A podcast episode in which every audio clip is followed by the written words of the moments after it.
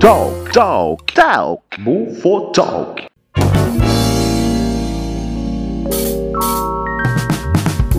Saudações ouvintes bufônicos de todo o Brasil e mundo. Estamos começando o Bufo Talk 2. Hoje com mais um convidado muito especial. Eu sou o Leonardo Jesus e o programa de hoje será estupendo. E aí, bom dia, boa tarde, boa noite, senhoras e senhores, moças e rapazes, meninos e meninas. Eu sou o Michael X e, cara, me olhei no espelho hoje e vi que a minha barriga estava pitoresca. Eu sou o Johnny Malman e tire suas mãos de mim. Eu não pertenço a você. Eu sou o Felipe Grinan e com grandes poderes vem grandes responsabilidades. É verdade!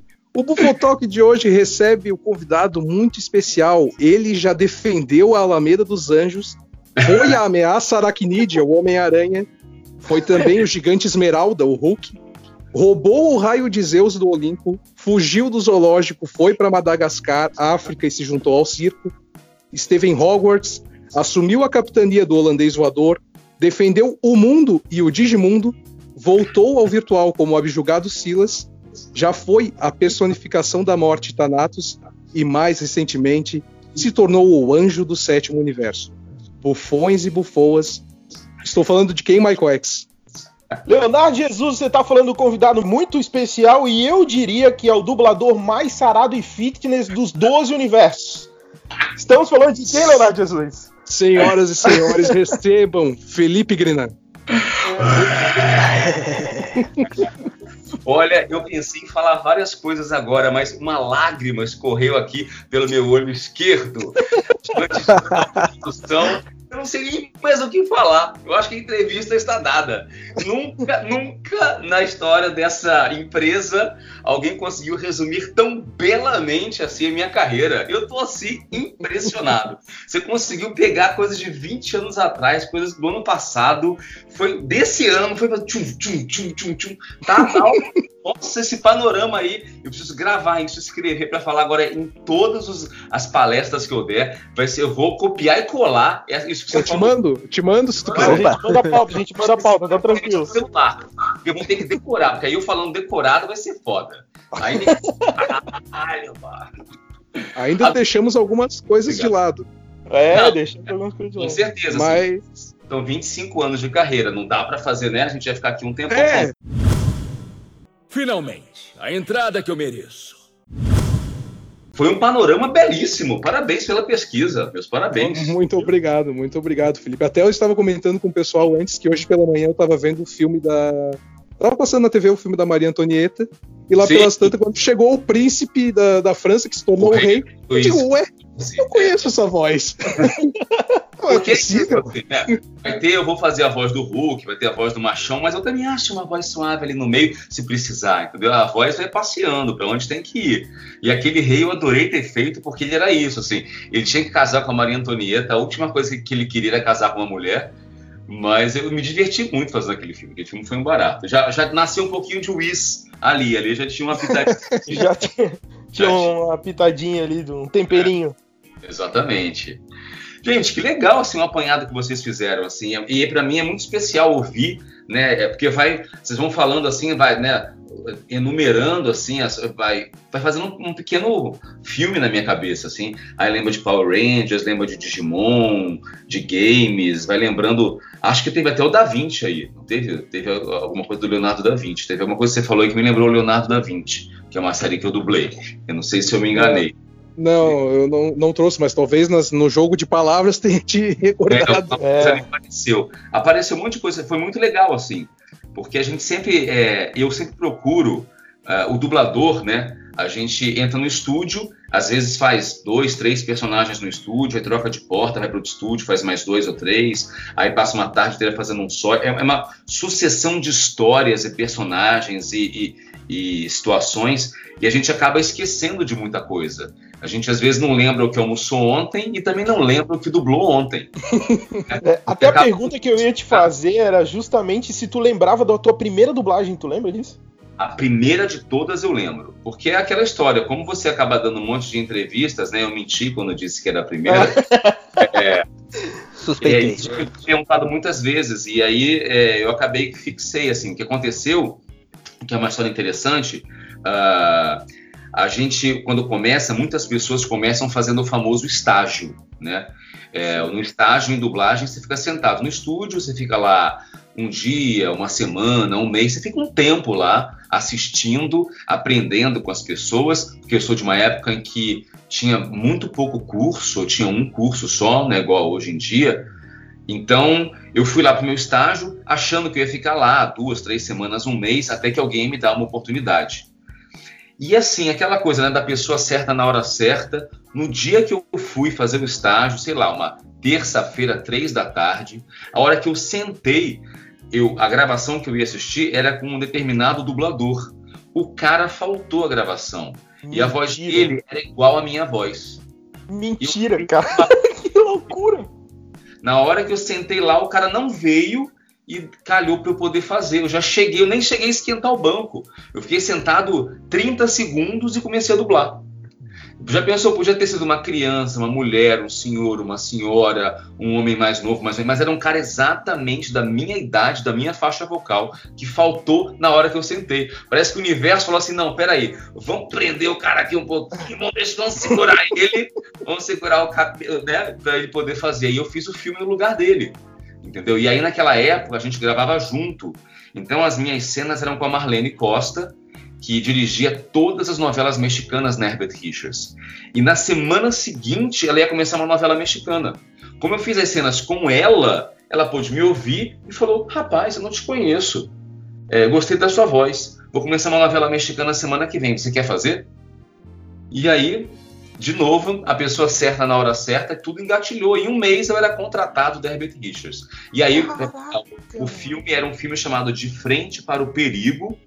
Ela dublava a Anne, Anne Archer, um filme que tinha o Gene Hackman. E eu fazia lá uma ponta no filme, um papel que tinha lá umas três cenas e tal. Era um papel pequeno. Eu até hoje nunca vi o filme, não achei o filme, mas deve ter ficado uma bosta, né? Porque eu tava nervoso. Eu acho que eles viram ali alguma coisa, porque eu tinha muita experiência de teatro. Então eu acho que eles viram ali um cara que sabia interpretar, mas deve ter ficado mal dublado pra caramba, entendeu? Acho que eu não devo ter acertado nem duas bocas ali, entendeu? Foi assim que eu comecei, entendeu? Com muita sorte. Cara, que loucura. Do nada apareceu ali É, e exato, foi. Cara, que demais. tudo certo. Muito prazer, Davis. Eu esperei muito tempo pela sua chegada. Mas você já era, já era ator antes? Sim, sim, eu nem poderia entrar no estúdio se eu não fosse. Tem que ser ator profissional para você Aham. pensa, como você está indo lá com a, com a né, para dublar, mesmo que você não duble, você está ali à disposição, tem que ser ator profissional. E aí eu já tinha feito escola de teatro, já feito muita peça, eu tinha escrito teatro, tinha dirigido teatro, tinha feito muita coisa. E eu tinha quantos anos na época? Eu tinha 20 anos, já tinha feito muita coisa. E aí deu tudo certo, entendeu? Tem, tem que ser profissional sim, senão não tem jeito. Mesmo que você. E o que acontece, né? Muita gente fala assim: ah, então você tem que ter lá um registro, então eu posso pegar uma escola aí, uma escola fazer seis meses por correspondência, pega o registro e tá tudo certo. Falei, cara, se você fizer mais, se você achar uma escola dessa, você pode fazer, mas você não vai aprender, você não vai ser um ator de verdade. Você vai ter um número. Não é um número que te faz dublar, é experiência e tal. Então, assim, realmente tem que ser ator e tem que ter uma experiência, que você vai fazer testes o tempo todo, né?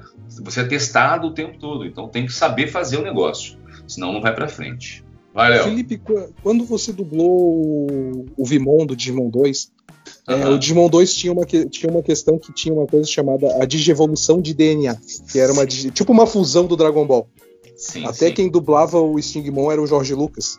Sim, sim. E, e antes do Stingmon, a- as fases anteriores do Stingmon, vale citar que quem dublava era a Angela Bonatti. E aí o que eu queria perguntar pra ti é se vocês dublavam junto quando vocês faziam esse Digimon que era o, o Digimon duplo, ou se isso era editado. É, naquela época, a gente dublava quase tudo junto. O que acontece é que em 1900, isso, isso rolou em 98, se não me engano, 98 ou 99. E naquela época eu fui, eu, eu fiz um teste e, e- e fui escolhido para ser um back, para ser backing vocal do cantor Milton Nascimento. Vocês devem saber quem é. Sim, sim. Então, eu rodei o Brasil todo fazendo backing vocal para ele por três anos. Então, assim, muitas das minhas gravações aconteceram dela ficar separada para eu fazer depois. Então, assim, eu acho que muita coisa de. Da, eu, lembro, eu não lembro de nenhuma vez eu gravar junto com o Jorge Lucas. Então, eu acho que calhou de todas as vezes eu estar tá em turnê e aí eles juntavam a minha parte quando eu estava entre um, sabe, uma cidade e outra. Né? Às vezes eu viajava de quinta a domingo e ficava no Rio de Janeiro de segunda a quarta, alguma coisa assim, né? Como isso tem 20 anos, eu não lembro direito. Mas eles juntavam. Então acho que calhou de tudo que era com Jorge Lucas eu fazer separado mesmo. Eu não lembro de nunca ter feito a fusão com ele. É só deixar claro pro nosso ouvinte que o Jorge Lucas não é um dos criadores do Star Wars, não, né? não, como assim? Vai ser Só deixar claro, daqui a pouco.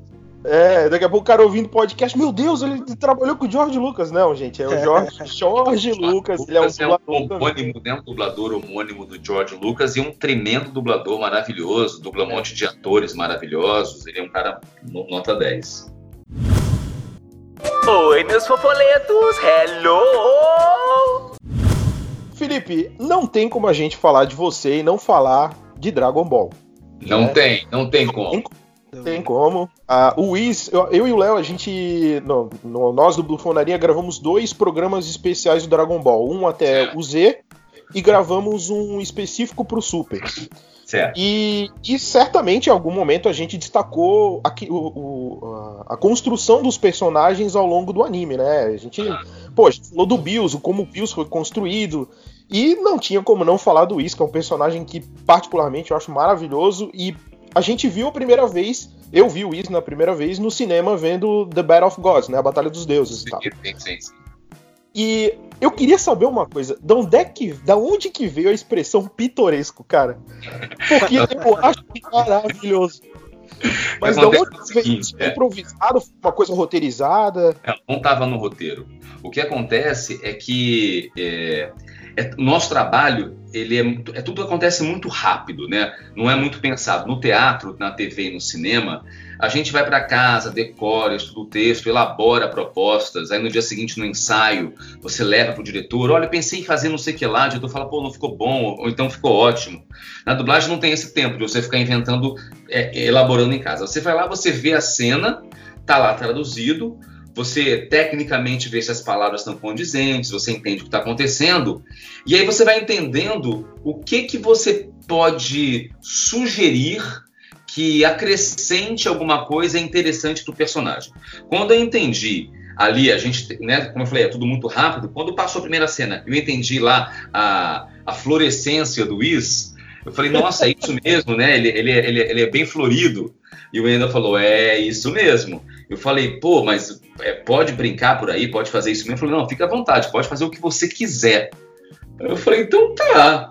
E aí, eu, é, como eu achei, achei ele muito esticadinho, muito, né, engomadinho, sim, eu sim. achei que tinha a ver com ele essa coisa de falar palavras mais rebuscadas. Certo. E eu sou um cara que sempre li muito, então assim, eu, eu volto e meio brincando com amigos, eu tenho muitos amigos jornalistas, a gente fala, ah, isso é deveras, não sei o que lá, isso é assaz interessante, porque fulano me olhou de soslaio, não sei o que lá. soslaio. É, de chofre, fez isso de chofre, expressões que são de Machado de Assis, que são palavras do século retrasado. Então isso tudo, essas palavras pitoresco, retumbante, não sei, isso tudo são palavras que não são estranhas para mim, faz Sim. parte de brincadeiras que eu faço eventualmente. Eu falei, cara, eu vou pegar, tentar lançar mão de todas as palavras meio é, diferentes, meio pouco usuais, uma linguagem mais, mais dura, mais de almofadinha.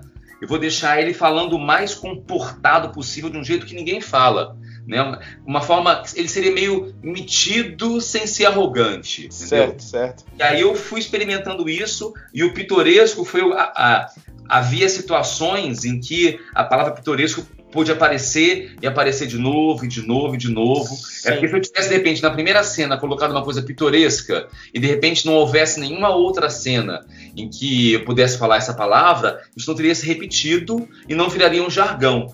Mas Sim. como ele acabou, é, acabou tendo várias cenas em que alguma coisa era especial ou era legal, eu pude pegar o pitoresco e repetir, repetir, repetir, e acabou que num curto espaço de um filme de menos de duas horas, é quase duas horas, isso pôde aparecer o suficiente para virar uma marca dele. Sim. E aí, depois, quando veio outro filme, depois lá os cento e tantos episódios, eu pude eventualmente repetir aquilo e acabou ficando mesmo que uma assinatura dele.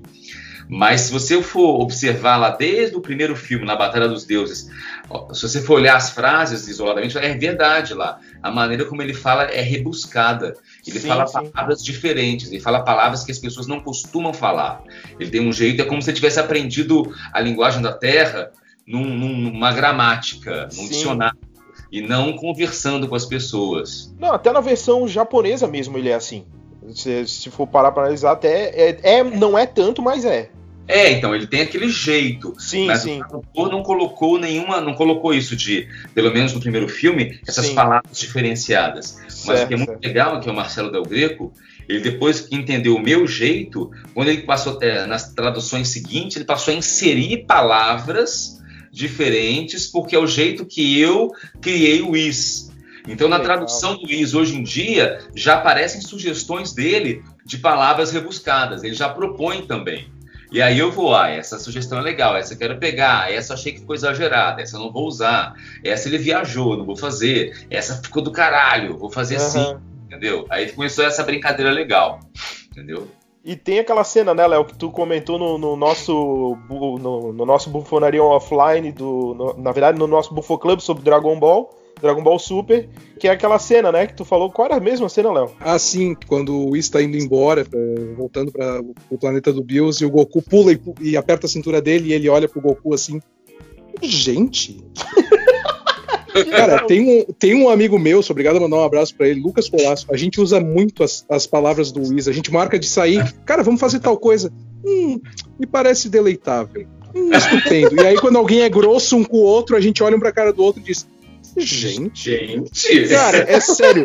A gente, a gente olhava os vídeos do Wiz e ficava esperando o Wiz abrir a boca, porque é uma sabedoria, cara. É uma classe. É uma classe. Felipe, muito obrigado pelo que tu fez com o Wiz. É, e pelos outros também, Pô, é mas é sério. É sensacional, cara. É sensacional. Olha, Mas o que é louco, assim, porque o que acontece? Como tudo é inventado na hora, eu confesso a você que você fala de coisas que eu não lembro. Eu preciso pegar o DVD, o Blu-ray, eu me deu vontade de assistir e falar: olha só as coisas que eu inventei. Eu não tenho ideia do que eu inventei. Eu fiz um estudo, depois vi mais. Eu, Batalha dos Deuses teve, tem mais de dois anos, né? tem, tem. É, tem, tem, tem. Eu inventei há dois anos, eu não sempre inventei e nunca mais vi. Então eu não sei o que eu falei, entendeu? Não, mas é, é- você tem um trabalho, né? Tem todos os trabalhos a- além do Wiz, mas é que É. Assim, quando o Wiz apareceu e veio aquela voz, eu digo, nossa, cara, tá sensacional. Quem é que dubla o Wiz? E aí eu fui ver que, que já tinha o- todos os que eu citei no começo, que são personagens que eu tenho, que eu tenho alguma proximidade ou alguma nostalgia com o filme ou o desenho em si. Então, tipo, eu digo, nossa, esse cara tava lá, na- tava lá, tipo, em coisas que já tem valor e agora ele tra- traz o Wiz que, cara, Não, sério. Foi uma obra-prima, cara. Ah, chega! Vocês estão me envergonhando. O que é muito legal pra mim, assim, porque eu comecei a dublar com 20 e poucos, é, 20 anos mais ou menos. Então lá, e aí já depois pintou isso que eu falei, né, do, do show do Milton Nascimento e tal. Então foi uma época em que eu passava muito dia no estúdio ou viajando em turnê e tal. Eu não via muita televisão. Então, assim, é, animes não fazem parte da- da- da- das coisas que eu via. Mas eu sabia, né, que como eu trabalhava com dublagem, né, que Pokémon, é, Cavaleiros do Zodíaco e Dragon Ball eram grandes sucessos que eram dublados em São Paulo. Quando eu cheguei em São Paulo, imediatamente eu já peguei para fazer o Cavaleiros com Thanatos. Passou o tempo, eu fiz um- algumas coisas em Pokémon. E só faltava, depois pintou o Dragon Ball. Falei, cara, que legal, eu sou um dublador carioca. que Eu fiz Digimon, eu fiz Power Rangers, eu fiz um monte de coisa legal. E aí eu caio para São Paulo, as coisas que faltava fazer, porque eu não era de São Paulo, eu vim morar em São Paulo e passei a fazer também. Então, assim, eu fiz de tudo. Isso é para mim é muito legal, eu fiz de tudo, né? Do, do melhor que tem lá e do melhor que tem aqui. Então, assim, pra, é muito legal, porque a carreira fica tipo, bem completa. A maioria ou fez lá ou fez aqui, eu fiz nos dois lugares. Então, para mim é, muito legal. E muito bem feito, diga-se de Pô, passagem. é, porra, sensacional. Obrigado! É, agora você chegou nesse, nesse hall é, em que você tá junto com o Wendel Bezerra, Alfredo Rolo, a Tânia Galdage e tantos outros dubladores do Dragon Ball. Eu queria perguntar pra ti como é que tá sendo essa vivência dos fãs de Dragon Ball para com você, assim. É muito legal porque, assim, é, eu realmente sabia que era uma coisa famosa, que tinha visibilidade, que era dublado em São Paulo, mas como eu não fazia parte do universo, eu não tinha a receptividade dos fãs. Eu sabia da fama, mas não sabia como é que isso funcionava.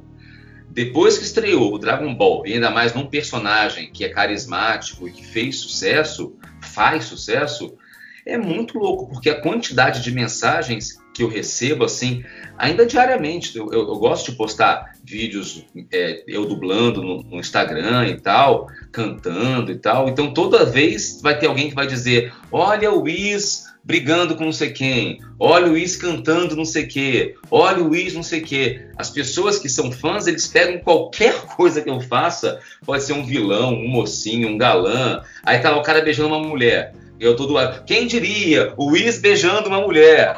Entendeu?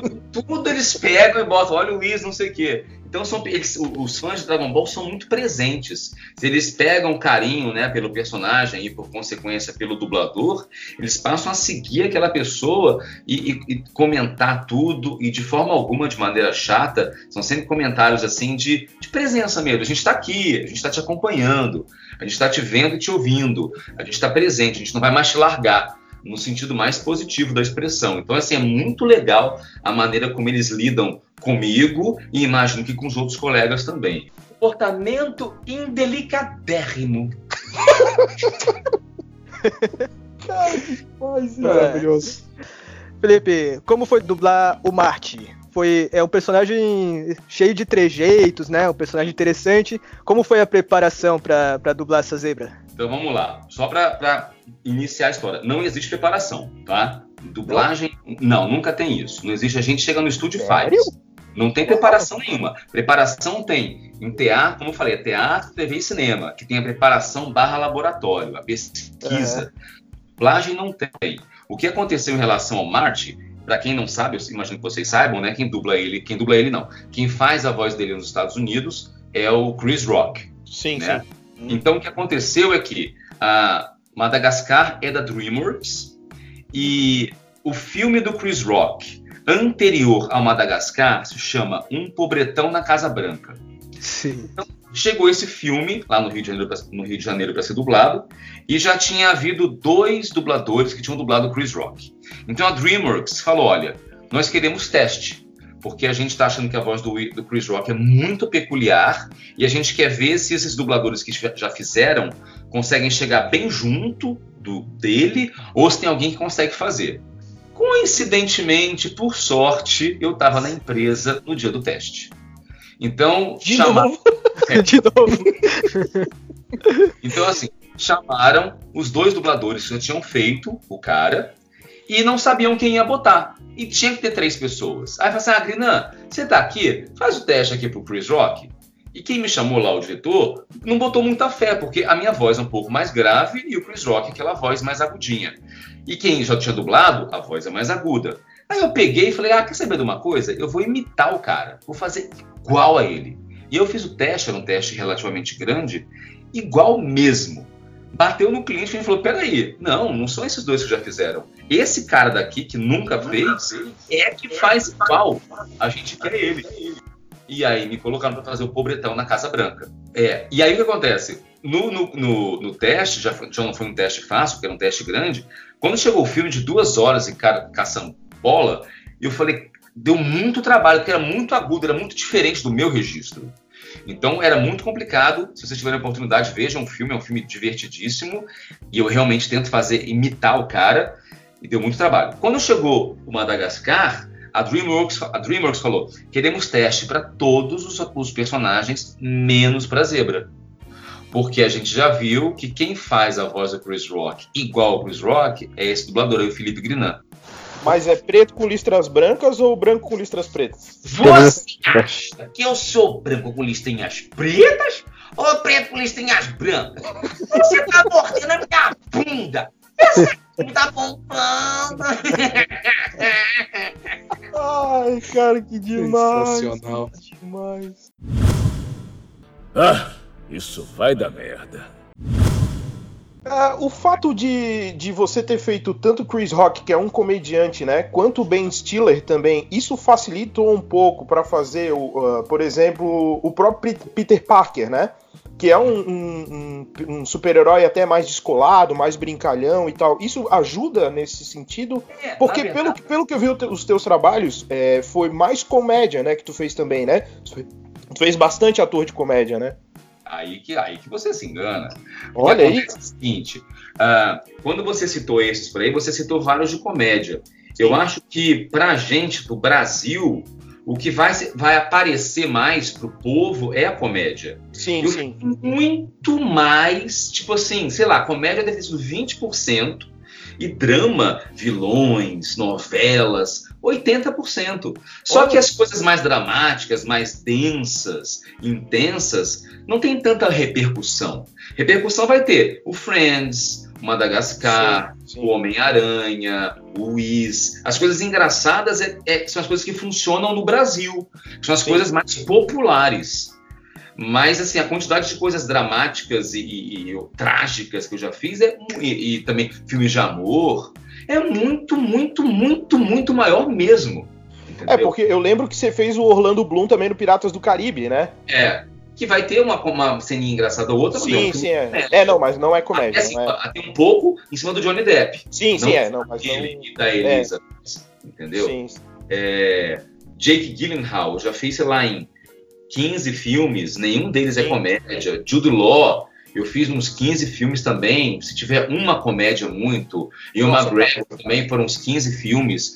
Um monte de ator que eu já fiz em, sei lá, em quase 20 filmes, tudo é, é- é drama, drama, Cara, eu drama. adoro a tua dublagem do Jude Law, cara.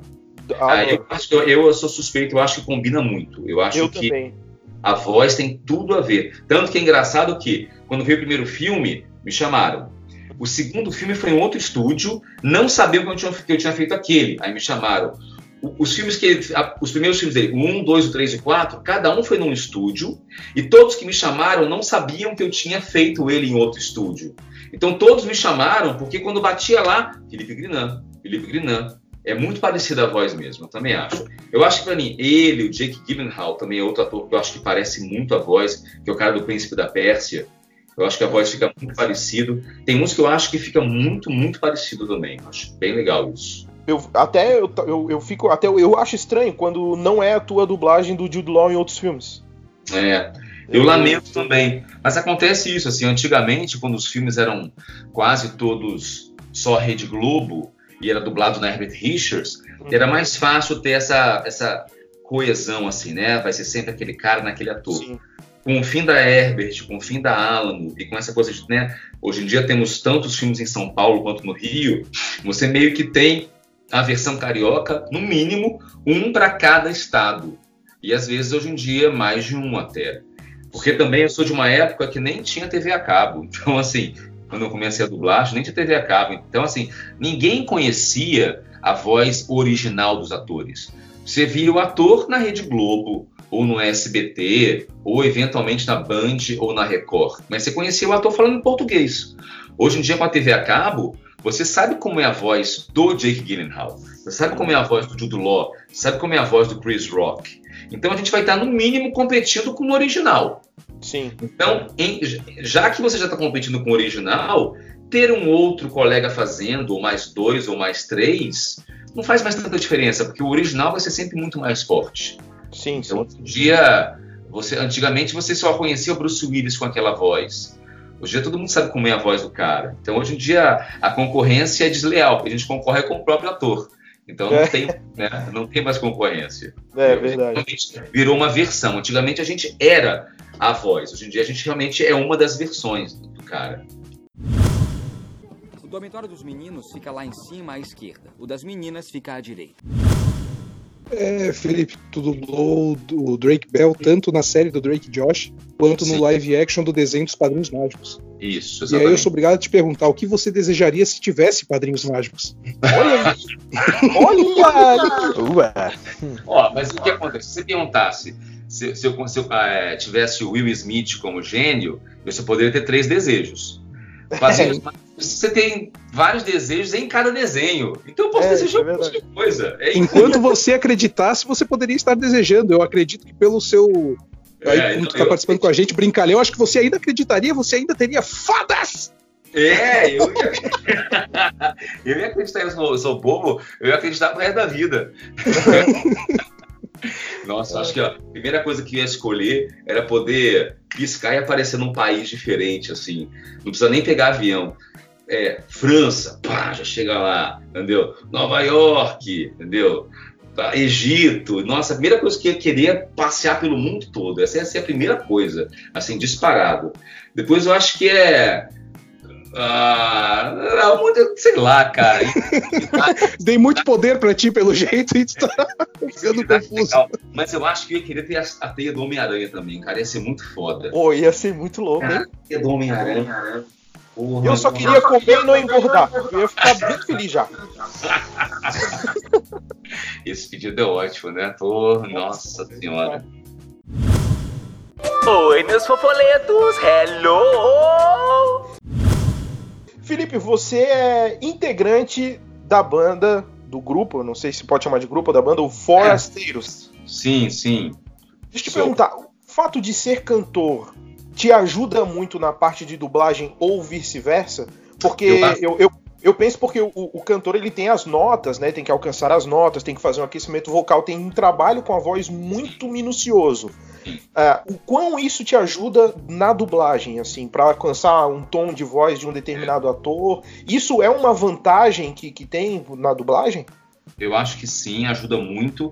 Exatamente por isso que você falou. Porque o- a pessoa, vamos supor, o cara é ator, é dublador, mas não é musical. Né? Uhum. Não é ator, não é rítmico. Então ele vai ter uma audição específica e uma, né, uma- não vou chamar de limitada, mas uma audição com menos é, profundidade, né, Sim, menos sim. capacidades e também uma capacidade de reproduzir o som que ouve com menor habilidade. Se eu sou um cara musical, eu vou ter uma, uma questão de perceber o ritmo das coisas com muita precisão, perceber o tom das coisas com muita precisão. Então, para mim, é fácil, né, acaba sendo um pouco mais fácil, de repente, do que para um cara que não tem essas habilidades, reproduzir o que eu estou ouvindo. Eu vou conseguir, talvez, chegar muito mais perto do original do que quem não tem essas habilidades musicais. É, e tem isso, essa coisa de ficar treinando a voz, de aquecer a voz, de ficar trabalhando entre graves e agudos e médios, não ficar só trabalhando aquela voz média o tempo todo, a mesma voz. Né? Versatilidade, né? É, então, essa coisa de ficar cantando, às vezes, forçando cantar músicas mais agudas ou mais graves para poder tentar aumentar a minha extensão vocal, isso acaba que, me- quando eu vou para uma dublagem, se eu tenho que fazer um personagem mais agudo ou mais grave, eu vou estar com isso, a minha, minha, minha extensão mais trabalhada, mais capaz de ficar um tempão sustentando um agudo levinho de um is, ou um grave de um silas ou silas, né? Uhum. sem que isso, sem, sem perder, né? Conseguindo sustentar o personagem com mais, com mais firmeza, com mais segurança. E a questão rítmica mesmo, porque quando você ouve uma fala, você fala, oh, come on, come with me, let's do it now. Ah, vamos, vem cá, vamos lá comigo, vamos fazer isso agora. Eu Ah, ouço, ritmo, a, eu, hora. eu ouço a fala e ela já vem para mim meio partiturada, entendeu? É como se eu ouvisse e visse a fala ao mesmo tempo. É igual uma pessoa que de repente vai pegar, né, nós, meros Uhum. mortais, a gente pega um, um livro e você olha para aquela sucessão de letras em português e aquilo já é palavra, e já é frase, e já é ideia. Um cara que é músico pega uma partitura e olha para ali, aquilo já é música para ele. Entendeu? Quem não sabe ler uma partitura, olha um monte de bolinhas pretas Sim. e tracinhos e não sei o que, e barrinhas e linhas. O cara que é músico, ele olha para aquilo e já vem. Já, já é música naturalmente. Então, quando eu ouço uma frase, para mim, que tem um ouvido musical, trabalhado diariamente, a frase já vem meio ritmizada, ela já vem decupada, ela já vem é, graves e agudos e médios, já, já fica com um desenho diferente, entendeu? Cara, o Acho- nosso. acho. Tá, não, o nosso ouvinte não viu, mas o, Felipe ele falou isso com o olho fechado, já imaginando as coisas, cara. É, im- é Verdade. impressionante, velho. Mas isso Sério? é legal no dublador, eu acho. Eu, eu, eu dou aula de dublagem há muitos anos, né? Eu falo com os meus alunos. Por exemplo, você em dublagem, é, você em teatro, por exemplo, você está no palco fazendo uma cena que você ensaiou, você decorou o texto, né? Tá lá você discutindo com a sua mãe. Eu não sei o que, eu odeio você, eu vou sair de casa. Você, personagem, está fazendo isso, gesticulando, apontando, gritando, mas ao mesmo tempo que você está fazendo aquilo, uma outra parte sua está assistindo a cena pensando: eu estou meio fora da luz, eu vou chegar um pouquinho para cá, e agora eu tô falando, eu tô gritando com a minha mãe, meu rosto não está muito aparecendo. Eu vou, conseguir, vou discutir agora um pouquinho assim, para a plateia poder me ver melhor. Sim. Você faz as duas coisas ao mesmo tempo. Você executa a ação que você tem que executar e você é plateia da sua ação e capaz de, de ser um, um mestre de bonecos lá Sim. vai medir as cordinhas. Não, um pouquinho mais para cá, um pouquinho mais para cá, um pouquinho mais isso, não, um pouquinho mais devagar, não corre agora, senão a palavra vai ficar meio bagunçada. Então, isso estou falando em teatro. Sim. Uma coisa que você já ensaiou, que você sabe. Em dublagem, eu tô lá, eu, Felipe, aí tem a estante, tem o texto, eu tô aqui com a minha caneta, tá aqui o microfone e tá lá a, o monitor passando a cena. Eu preciso num ensaio, o meu ensaio tem que ser absurdamente técnico para observar tudo que ele faz e ir marcando o texto. Correu aqui, falou devagar aqui, fez uma pausa, respirou profundamente, respirou bem rapidinho, deu uma choradinha, chorou, sem interrupção, fez uma interrupção no choro, respirou fundo, eu vou decupando tudo. E aí na hora de gravar, é meio que eu liberto a emoção toda e fico observando se eu estou fazendo o que eu combinei comigo mesmo. Se eu estou respirando junto com ele. E aí, na hora, eu estou executando o combinado e observando se a execução está de acordo. É sempre do, o ator que está trabalhando de verdade, está sempre fazendo duas coisas ao mesmo tempo: a execução da ação e a observação dessa execução para poder ir manipulando aquilo dentro do que é para ser feito. Ah, deu para entender? Por isso a importância deu, por isso a importância ah. de ser ator antes de ser dublador. Sim, né? exatamente. Né? Porque se o cara que é ator de teatro, ensaia, ensaia, prepara, e aí no dia da peça ele chega uma hora antes, ele se aquece, veste figurino, faz exercício. Pô, o cara em dublagem tem que ser ator dez vezes, porque é. ele não teve tempo de preparar nada. É, é agora. É, eu eu me identifico um pouco com isso, o Johnny também, o Johnny é ator, eu sou mágico. E assim, mágica também, cara, mesma coisa. A gente tem que ensaiar, porque tem o ângulo, tem a visão da plateia, tem o teu número, tem o como você vai desviar o olhar, tem tudo isso. É. é Será que. É... Tô aqui fazendo a mágica. Nossa, eu acho que eu tô um pouco pra frente. Deixa eu vir um pouquinho pra trás. Isso, exato. Não sei o quê. E eu tô muito pra cima. Deixa eu abaixar o braço, porque eu vou ter que puxar o negócio daqui da manga. Isso. E nesse ângulo correto, eles vão acabar vendo o truque. Isso, exatamente. pensando em tudo, matematicamente. Em Exato. Tudo, entendeu? E é, é tudo assim, sincronizado. Exatamente, é muita matemática o tempo todo, é ritmo, precisa ser preciso. Senão, se, no, na, na, mágica, se você fizer um ângulo equivocado, você entrega o truque todo. É, Aqui verdade. também, se tiver um segundo adiantado ou atrasado, desencontra do cara e aí a dancena dançou. Sai tudo da boca, sai tudo do lugar. Meu nome é Peter Parker. Eu era o Homem-Aranha. Então, Felipe, é, você costuma assistir tudo que você dubla? Porque você dubla até séries inteiras, né? Como Dragon Ball Super. É, você, você costuma assistir tudo, todos os episódios depois de dublados? Ou já teve algum momento que você pensou, cara, chega, não vou mais assistir isso? É, então, não dá tempo mesmo, né? É, imagino. É. Uh porque não é só o Dragon Ball, né? O que acontece? Lá no, o, o, Dragon Ball, sei lá, são 100 episódios só da, da, daquela última leva que teve lá. E aí tem o Friends, e aí tem o Drake Josh, aí tem não sei o que lá, são várias séries ao mesmo tempo. E assim, eu passo uma grande parte do dia em estúdio. Então, assim, é, quando eu chego em casa, se eu for assistir, eu vou acabar ainda trabalhando, né? Porque eu vou assistir para analisar e ficar questionando se as escolhas foram as melhores. E vou ficar analisando os colegas também. O fulano tá ótimo, o fulano não foi uma boa escolha.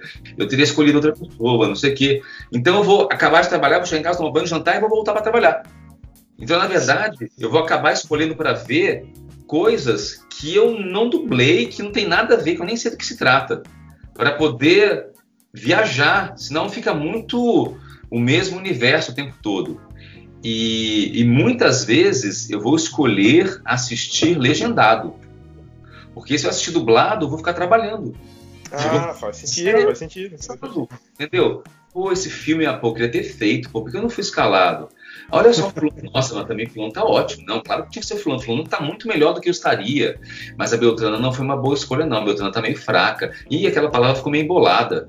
Então, assim, aí eu vou ficar é, analisando tudo o tempo todo Sim, e tal. sim. Então, assim, é, eu às vezes, vá, ah, hoje eu quero ver um filme dublado, sim, para poder ver como é, é, de repente, é, eu sei que o pessoal tá elogiando a dublagem da série tal. Então, eu vou assistir dublado para poder entender porque estão elogiando e vou. Aí, é, eu vou embarcar nisso, sabendo que eventualmente vou pensar no trabalho. É isso, às vezes eu fico pensando, o que, que eu quero hoje? hoje? Hoje tem problema se eu assistir dublado, eu vou ficar muito mecânico, vou ficar, vou conseguir me distanciar ou não vou conseguir? Aí cada dia eu vou sentindo como é que eu tô. Mas é isso, eu tenho que tomar cuidado para para que a, o prazer de ver um filme, uma série, não se misture com o trabalho. Senão eu não vou ter a sensação do lazer. Eu vou trabalhar o dia inteiro, vai chegar a gente vou estar trabalhando. No final de semana eu vou estar trabalhando. Aí acontece do cara trabalhar o dia inteiro e ainda chegar em casa e ter que dar entrevista pra fã que faz podcast. Né? Então. Ah, mas é. É engra... assim, vocês estão conduzindo de uma maneira que é um bate-papo. Às vezes rola umas entrevistas que são muito né, marcadinhas, assim e tal, Sim. que é uma coisa meio você fica esperando a hora de acabar. Aqui a gente tá batendo papo. Eu tava dublando hoje uma novela turca, e aí hoje foi. Até botei isso no Instagram. Hoje foi o episódio bem no meio da novela em que o mocinho descobre quem é o vilão da novela. E aí tem uma cena que ele quebra tudo e grita, mas ele. E eu não sei gritar pela metade. Eu grito, eu grito gritar. Grita pela metade. É, assim, o que acontece? É, na vida real, ali seria uma vida real, a pessoa não tá pensando que ah, eu não posso gritar muito porque daqui a pouco tem uma outra cena para dublar. A pessoa tá na vida, então ela grita. "Ah!" E lá na hora eu gritei e pegou, ficou doendo. Eu falei, cara, que bosta, tem uma entrevista para dar, como é que eu vou fazer com eles? Eu fiquei preocupado por vocês. Assim, eu, eu fiquei fazendo exercícios durante a gravação para a voz ficar boa, para eu poder estar aqui com vocês, dar tudo certo. Fiquei preocupado, assim, porque pô, eu tenho um compromisso com eles. E o negócio é todo em cima, né? É podcast, é voz. Se fosse uma entrevista com câmera, eu fazia um charme, olhava pra câmera assim, né? Mas aqui tá tudo em cima da voz, a voz não pode falhar. E eu vou te dizer que assim, ó, Felipe, segunda-feira eu mandei áudio pro Maico, tava com a garganta, tava parecendo Darth Vader. Peguei uma gripe tal, nariz entupido, não sei o que, eu disse pra ele, cara, quarta-feira eu vou ter que estar tá bom, não quero nem saber. Fui na farmácia e disse, ó, eu tenho compromisso na quarta, preciso da minha voz inteira. Deem um jeito. O Léo tava parecendo a tia fumante, velho. Sério, na boa. Ah, isso vai dar merda. Você dublou a, a Dor Delano do, no RuPaul's Drag Race. Sim. E ele pediu pra mim. E ele pediu para mim perguntar para ti como seria o Whis participando do RuPaul's. Como um convidado, talvez? Seria fenomenal. É, o Wiz, na verdade, ele seria um dos jurados. É. Ele seria um dos jurados do RuPaul's. Agora é engraçado ele ter falado disso porque é, RuPaul's eu acho que deve estar, sei lá, na temporada 12 e tal. E eu nunca assisti. E há três semanas uma amiga minha veio cá e você tem que assistir, você vai se divertir muito. Aí eu comecei a ver há três semanas, eu já vi a temporada 6, a 7, a 8, a 1, a 2, eu tô começando a 3 hoje. Então, assim, a Dor Delano tá aqui na minha cabeça, entendeu? e você perguntou disso hoje. Então, assim, eu acho que o Will seria um dos jurados e ele ia. Ele, ele tem umas escolhas muito esdrúxulas, porque, como ele, a, a, referência dele é de fora da Terra, aqueles que for, aquelas drags que fossem muito femininas e muito normais, ele ia achar tudo feio. Ele ia gostar daquelas drags mais exóticas, exuberantes, que tivessem cara de ET. Acontece uma drag muito fala, nossa, mas esse vestido está deslumbrante. Nossa, essa, ela sabe fazer uma moda muito pitoresca. Ele ia ter várias colocações, assim, que nem no torneio. Ele vai falar uma frasezinha pronto. Uma frasezinha pronto, entendeu? Eu acho que ele assim, ia ter um gosto mais peculiar, entendeu? É verdade. ah, chega! Vocês estão me envergonhando. Felipe, como é dublar game? Existe uma, uma diferença entre dublar game e dublar um anime, um filme? Qual é o time disso? Porque é. tu, tu, dublou o Leon, o Leon né, do, do, do, Resident Evil, que é um dos jogos. É lógico que eu joguei lá o do Play 1, que eu já sou meio velho também. Então, então eu joguei lá e agora saiu remasterizado para PlayStation 4. E que ficou um jogo sensacional. Eu não, não, não tive oportunidade de jogar, mas o que eu vi, inclusive, eu vi a parte dublada também, que tá excelente. E como é que é o time disso pra, pra, de game, assim? É muito, muito diferente.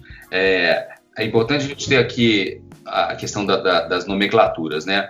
Dublagem é quando você troca a voz. Então, lá o Ben Stiller fez lá um, o filme X, e aí em português o Jorge Lucas ou Marco Antônio vão. Vai, a voz vai ser trocada. Então é certo. uma dublagem. Quando, por exemplo, lá na, na questão da zebra, uh, o Chris Rock ele fez a criação de voz original. Então, a pessoa que faz a voz para o desenho, faz a voz para o game, é a criação de voz original. No filme não é criação de voz, o filme, o filme é a pessoa falando mesmo, né? Uhum. E aí, por exemplo, em game a gente chama de localização. Quando passa para o português, eles não chamam de dublagem. Porque ah, a gente sempre vai ter um arquivo ou outro em que a gente ouve o original e faz parecido, ou faz em cima. Na dublagem, você faz exatamente respirando junto, não sei o quê. No game, muitas vezes não é nada disso. No game você vai ouvir aquilo em inglês e você faz em português do mesmo tamanho, assim, mais ou menos. Sem, não tem uma boca para você olhar, entendeu? É, às vezes você tem o texto e nem tem a voz do cara. Você vai e sai lendo aquilo como você leria, entendeu? É, tu, é tudo muito diferente. Mas no fim das contas, a, a maior diferença é essa. Não existe uma cena acontecendo para você cobrir aquele personagem preenchendo aquela boca. Pode até ter, entendeu? Em games tem mil modalidades. Vai ter o arquivo que você vai ter uma cena pronta, você dubla, dublagem Sim. mesmo. O outro não tem cena nenhuma, você não vê nada, você só ouve. O outro você não ouve nada. O outro você vê a onda sonora e aí você dubla, você faz a voz respeitando o desenho da onda sonora são várias coisas, mas é tudo muito frio, de modo geral. É muito técnico, é muito mecânico, é muito industrial o trabalho. Entendeu? Entendi. Porque quando você tem um desenho, um filme, uma série, você está vendo lá o personagem fazer, e aí você vai, faz igual a ele, respira, faz um gesto e, e, se, e se, comporta semelhante. O game não, você fica olhando para o computador. Você vai para a tela do computador, para um programa, tem um desenho de uma, tipo aquela coisa de coração. Que faz sim, assim. sim faz assim, faz assim, faz assim. e você vai falando, acompanhando aquilo, entendeu? Não tem a incorporação que tem de um personagem como não, não sei. Como é, o Ross, por exemplo, que é um cara extremamente expressivo, né, cara? Exatamente. Que eu olho pro jeito dele, é só ir fazendo o que ele faz ali e sai igual. No, no game não tem nada disso. E o game você não tem nem ideia de como é que vai ficar entendeu? Porque eles pegam você, você é, o game são substituição de arquivos. Chega um arquivo em inglês e ele é substituído por um arquivo em português. Aí o cliente recebe lá, de cada, de cada ator, dublador lá, recebe, sei lá, 1.500 arquivos, 4.833 arquivos. Ele vai lá, joga lá e vai sendo substituído dentro da máquina, e aí vira aquilo. Entendeu? É muito doido. Nossa, é que louco. Oi, meus fofoletos! Hello! Felipe, uh, você falou sobre as aulas de dublagem. Quem quer ter aula contigo? Tem um momento específico? Onde é que é a aula? Como é que está é, funcionando a questão? Atualmente eu dou aula na do Brasil, mas no seguinte formato. A do Brasil tem um curso regular com professores e eu não faço parte disso. Eu vou lá eventualmente, dou oficinas por um dia, sei lá, um dia de tarde, um dia de manhã. Eles, né, eles me, me selecionam, ah, você pode no mês de agosto, no dia tal, eu vou lá. Ou então aulas particulares. As oficinas, elas são livres. Quando elas acontecem, é importante fixar, livre não é porque é de graça. Sim. Livre é porque não precisa ser ator profissional. Nesse ponto que ela é livre. Qualquer Sim. pessoa pode fazer. E essa oficina seria meio que uma porta de entrada. Você vai lá, faz uma oficina livre e você entende se você quer fazer aquilo ou não. E aí, às vezes, você fala, ah, eu quero fazer, mas não sou ator. Aí você vai e faz uma escola de teatro e pega o seu DRT, aí você volta e faz o curso regular, né? Ou então é a aula particular. Na aula particular, ela só pode ser dada para quem já é dublador, para quem já tem alguma experiência, para quem já fez algum curso, porque aí eu vou aprofundar a técnica daquele dublador. Eu vou. Porque uma aula, de modo geral, ela é para no máximo 10 pessoas. Então eu estou ali montando cenas, é, trabalhando com uma turma, né? Eu vou, claro que pontuar aqui e ali onde cada um tem que melhorar, mas é um trabalho mais geral, né? Eu estou trabalhando com 10 pessoas ao mesmo tempo. Numa aula particular, eu vou ter um trabalho específico no dublador, né? Entendendo quais são as, limitações dele, quais são as habilidades que ele tem, que já são bem trabalhadas. Eu vou for, fortificar o que ele sabe fazer, eu vou tentar melhorar o que ele não sabe fazer. Então é um, é um trabalho bem assim, de, de lapidação mesmo, entendeu? Eu vou lapidar a pessoa, porque às vezes a pessoa está aí tentando entrar no mercado de trabalho, fazendo registro de voz aqui e ali, e depois que você termina um curso, até você conseguir entrar, às vezes passa um ano. E nesse um ano você fica só tentando, tentando, e você não pratica. Então, às vezes, pinta um teste, um ano depois que você fez o seu curso, aí você, pô, você pegou o teste para fazer e não faz bem, porque você perdeu aquela, aquele frescor de quem está fazendo um curso. Então, essa aula particular é para você ganhar um pouco mais de segurança, você poder enfrentar esses momentos que o dublador vai ter, pra, até ele conseguir entrar de verdade no mercado de trabalho. É só procurar lá o site do Brasil, ou o Instagram do Brasil, e mandar mensagem lá dizendo que quer marcar uma aula, ou perguntar quando é que vai ter oficina livre, e aí acaba tendo a oportunidade de fazer um trabalho comigo. E quem quer conhecer um pouco mais do Felipe Grinan, o teu, teu, teu Instagram, quais são as tuas redes sociais aí pra galera? O Facebook eu não tenho mais usado muito não, porque eu tô com preguiça daquilo, né? Ah, todo mundo tá Todos com preguiça. estamos todos. Todo mundo. O Instagram realmente eu alimento diariamente, não só com stories, mas né, também eu, costumo colocar cenas que eu faço, costumo colocar eu no estúdio. É, eu tento é, trazer de alguma forma para os fãs um pouco da- do nosso dia a dia, de como é que funcionam as coisas. Então, acho que ele está bem mais próximo do que ah, de, de um lugar para a pessoa saber como é que funciona ah, né, o meu trabalho e eu como pessoa mesmo, porque a gente hoje em dia acaba que, de certa forma, se expõe bastante né, no Instagram, através de stories, a pessoa acaba conhecendo o nosso jeito, o que a gente faz da, da nossa vida, no, no dia no trabalho e fora dele. E eu também tenho um canal no YouTube, eu não sou um youtuber, mas eu tenho um canal no YouTube, é, tudo é Felipe Grinan. E lá eu já coloco mais assim, é, eu cantando, ou filmes meus, ou cenas, entendeu? É, eu tento alimentar dessa maneira também, entendeu? O ouvinte precisa ver os vídeos de Felipe Grinan cantando. Cara, é sensacional. Eu vi tu cantando Eu- um jazz, agora esqueci o nome da música, me fugiu, mas, cara, sensacional. Eu, como sou um fã de jazz e blues, sensacional. Ah. Eu vi um history na madrugada, o primeiro comentário que apareceu pra mim foi: A vizinha deve te amar. E o comentário do Felipe embaixo: Não, a vizinha me ama. dia, é porque eu me mudei para essa casa tem pouco tempo, tem três meses. Aí um dia eu fui descer o elevador, tinha me esbarrado com ela uma vez, aí na segunda vez ela falou assim: Você é cantor, né? Aí eu, caralho. Eu tô trabalhando, eu falei, ai, desculpa, que desculpa o quê? Eu tava lá vendo televisão, de repente eu ouvi você cantando, eu falei com meu marido, ai, que maravilha, eu queria tanto entrar na casa dele agora, eu ficar lá sentadinho no sofá ouvindo ele cantar. ah, pô, obrigado. Maravilhoso. Então, assim, ó, eu não passo das 10 da noite, mas deu, às vezes eu chego em casa um pouco mais cedo, eu já ligo, eu tenho microfone, tenho mesinha de som, eu já ligo e já começo a cantar, fico treinando pra caramba em casa. E assim, se ouviu esse jazz, eu tenho vários outros gravados, mas eu não tô soltando ainda, porque eu tô tendo um, fazendo um trabalho aí, de repente vão rolar uns clipes, entendeu? Olha! É, eu tô preparando umas coisas aí legais, eu vou gravar. Eu gosto muito de pegar músicas famosas e transformar em jazz, entendeu? Então, assim, tem umas coisas aí que já estão rolando, estão no forno, assim, para virar clipe. E tem coisa boa para rolar por aí. Eu tô, tô deixando. É, o que eu acho assim, quando você, se eu fosse, se eu cantasse funk ou sertanejo, eu realmente teria que ter um planejamento de carreira, porque é uma coisa que poderia dar em alguma coisa. Sim. Mas se eu canto é jazz, então assim, eu não vou ter grandes pretensões. Se eu vou lançar agora, se eu vou lançar três em sequência, se eu vou lançar uma um ano, outra um ano depois, porque isso não vai virar, né, no sentido de, ah, eu vou virar um famoso cantor de jazz brasileiro. Não existe isso. No Brasil nós não temos isso. Então, Infelizmente. liberdade, é, Infelizmente. é, então eu tenho a liberdade de fazer quando eu quero, com a frequência que eu quero, sem nenhum tipo de pressão de fazer, botar no Spotify, não sei o que. Eu faço à vontade. Eu faço no meu prazer. Entendeu? Felipe, se até, se até nós do Bufonaria estamos no Spotify, cara. Olha só. Ah, Não, estamos? então, Até nós. Até Não. nós, cara. Em breve eu estarei lá também, pode deixar. Show, com show. certeza. Meu nome é Peter Parker. Eu era o Homem-Aranha. Então, Felipe, foi um grande prazer em recebê-lo aqui hoje. Obrigado pela consideração, obrigado pelo seu tempo. Eu gostaria de te fazer um pedido, se Ah. possível. Que se você poderia dizer, se você Pode. poderia dizer na voz do Whis, Senhor Bills, por favor, não destrua a Terra. Além de quitutes deliciosos, eles têm o estupendo podcast do Bufonaria.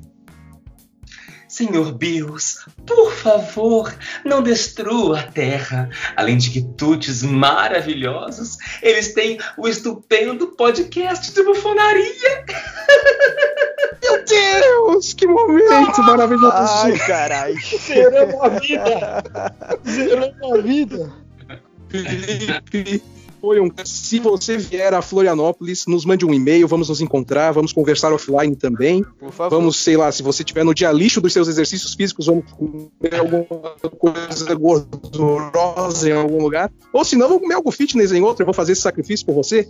Será um prazer recebê-lo. Felipe, só porque é tu, cara. Nós estamos no dia do, nós estamos no dia do lixo todo dia, ultimamente. Gente, não. Eu agora, eu que acabei minha dieta cetogênica no final de semana, agora eu, eu- low carb todo dia com direito a um doce por semana. Um. Eu tenho direito a um Não. doce. O cara é tão Não. fitness que ele tem nome pra dieta. Mano, o history, o history dele dizendo, não, eu terminei hoje a dieta tal, eu não vou lembrar o nome, se desculpa, mas e hoje eu estou aqui daí, batata frita com bacon, bacon empanado, batata frita com ervas finas, não sei o que. Digo, meu Deus, o que é isso? Realmente ele está provando os quitutes deliciosos.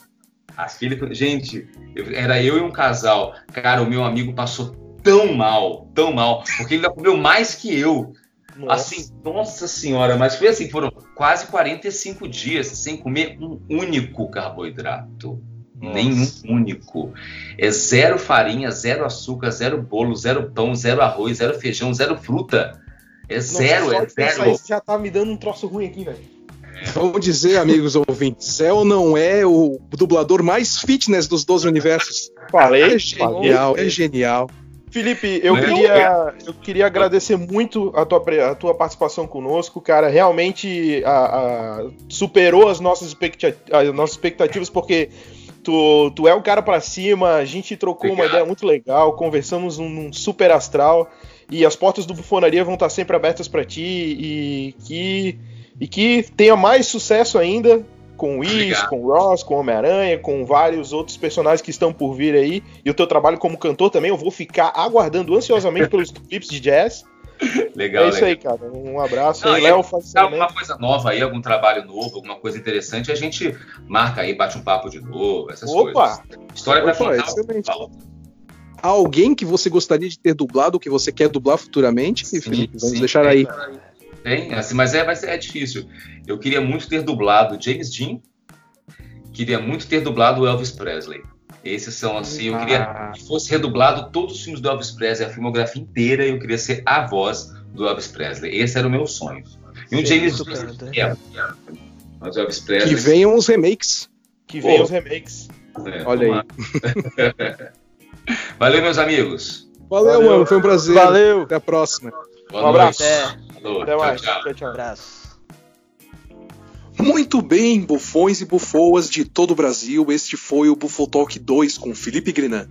O primeiro Bufotalk com Márcio Seixas e todos os outros programas Bufonaria você pode conferir no nosso site, o www.bufonaria.com.br e também nas principais plataformas de podcast, Google Podcasts, Apple Podcasts e no Spotify.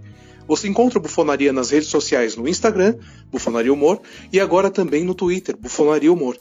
Logo logo voltamos com novidades com o Grupo Bufonaria. Até breve!